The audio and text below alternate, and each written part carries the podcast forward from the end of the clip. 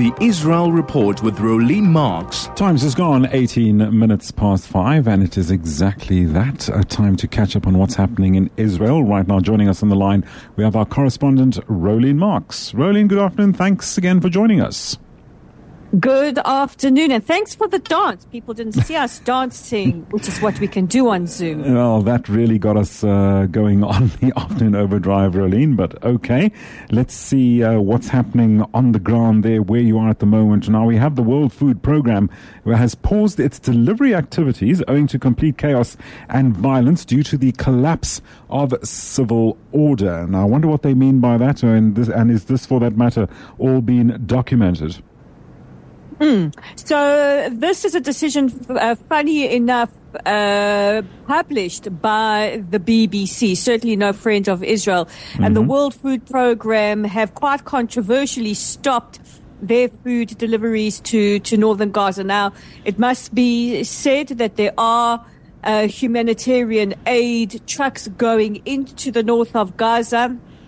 And earlier today, the Israeli government spokesperson, Elon Levy, actually uh, castigated the U N, saying that there are many trucks waiting for the United Nations to please uh, take their role, which is uh, distributing the aid.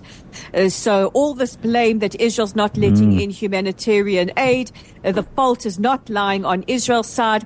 Israel inspects the trucks as is per the agreement, which I think is a, is a legitimate request from the State of Israel, because we uh, have to make sure that whatever is going um, into those trucks and through the borders into the strip is not there for Hamas to use as weapons of war. But this decision from the, Wo- the World Food Programme has said that uh, the aid convoys had endured complete chaos and violence, as you so said. And what is the complete chaos? Mm-hmm. We have multiple attempts by people to climb aboard, uh, Hamas hijacking the, the aid. We've even had some reports coming in from the Gaza Strip of Hamas selling the aid, cooking oil, et cetera, at exorbitant prices to civilians. And what we have seen, uh, and uh, perhaps this is as the I D F go through and Hamas is uh, significantly weakened, is we are seeing more and more and more uh, people in the Gaza Strip uh, holding protests against uh, Hamas. One of them was in the the, the northern uh, Gaza um, mm. suburb of Jabalia earlier today. So we are seeing more of that, uh, and uh, many of the, the crowd who who are understandably starving, they, they need their aid. Uh, many of the crowd saying uh, that they face gunfire. Hamas shoot at them.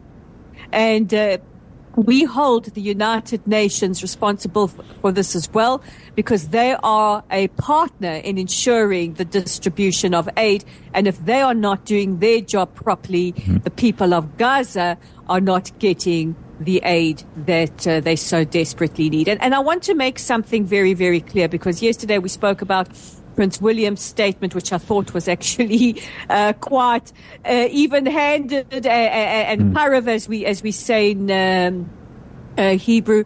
And I see that there is a lot of controversy, especially in Britain, that he called for a ceasefire and, and, huma- and uh, that uh, he's created controversy by calling for humanitarian aid. I want to make it very very clear.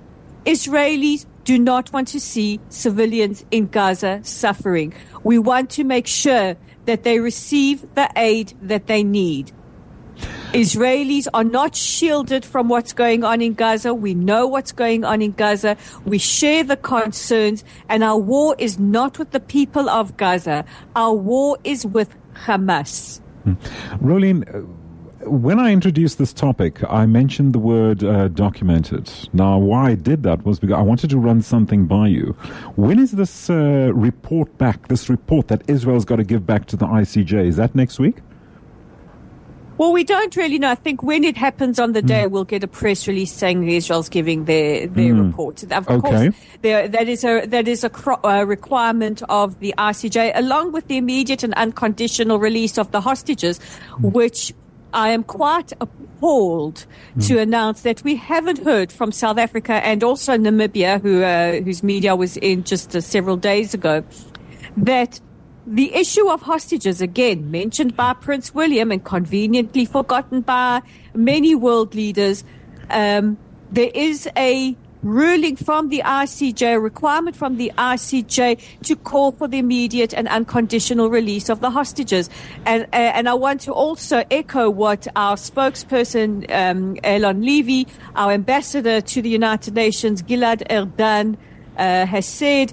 Um, we all want an end to the fighting, but an end to the fighting uh, um, happens with two criteria.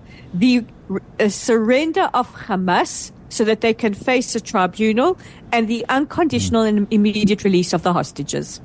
Let's go underground with Hamas now. Uh, since last he was seen, uh, Rolene, uh, Yahya Sinwar has pneumonia and apparently not in Sinai. What is the latest report about him? Well, everybody's, it's like, where's Waldo? Except mm. in this case, where's Yahya Sinwar? Uh, he's the mastermind and chief financier of the uh, October the seventh atrocities. Where has he escaped to? And um, we had those reports initially by ELAF, which is a, a, a Saudi publication, saying that he had escaped through the terror tunnels into Egypt. Egypt vehemently denying that today. And now reports coming in that he there's a high possibility he's suffering from pneumonia and is sick, uh, and there's a breakdown in communication. So what is going on? All we can say from Israel's side is um, that dead or alive, uh, Yehia, we're coming for you.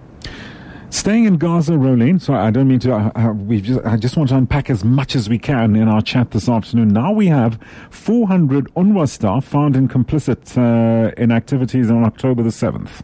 Yeah, the, the, the well, limelight is, is uh, yeah, once again back on them.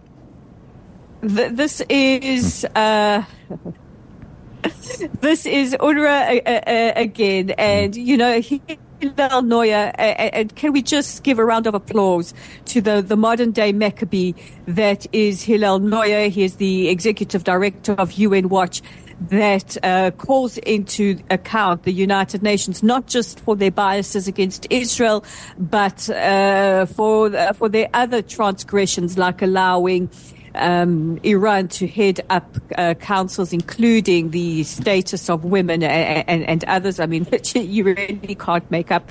But yes, um, that report a couple of weeks ago, which led to the freezing of the funding of UNRWA, the United States announcing several days ago they will be permanently freezing their funding to, to UNRWA, but that uh, at least twelve at the time uh, that we knew of had participated actively in the uh, atrocities of the seventh of October. Now we have mm. more... Um, intel coming in from Israeli intelligence as well. The uh, Shabak working very, very hard uh, to uncover the evidence. Uh, and, and, you know, you've seen those images of uh, uh, Hamas terrorists being um, arrested. Uh, they all, they are all um, taken in for questioning. And we're finding out more and more and more and more of mm. uh, what is happening with UNRWA and these uh, Uh, astounding stats of hundreds of their personnel uh, as members of Hamas uh, who participated in the atrocities, who cheered on the atrocities. So is UNRWA uh, uh, anything remotely peaceful? Absolutely not. Uh, Rolene, I just want to share this with you. Janine says, is pneumonia a step in the direction of faking Sinwar's death? Uh, yeah, that's something interesting to ponder. One wonders what he's really up to at this stage. But yes, that was a comment from one of our listeners, uh, Rolene. But uh, yeah.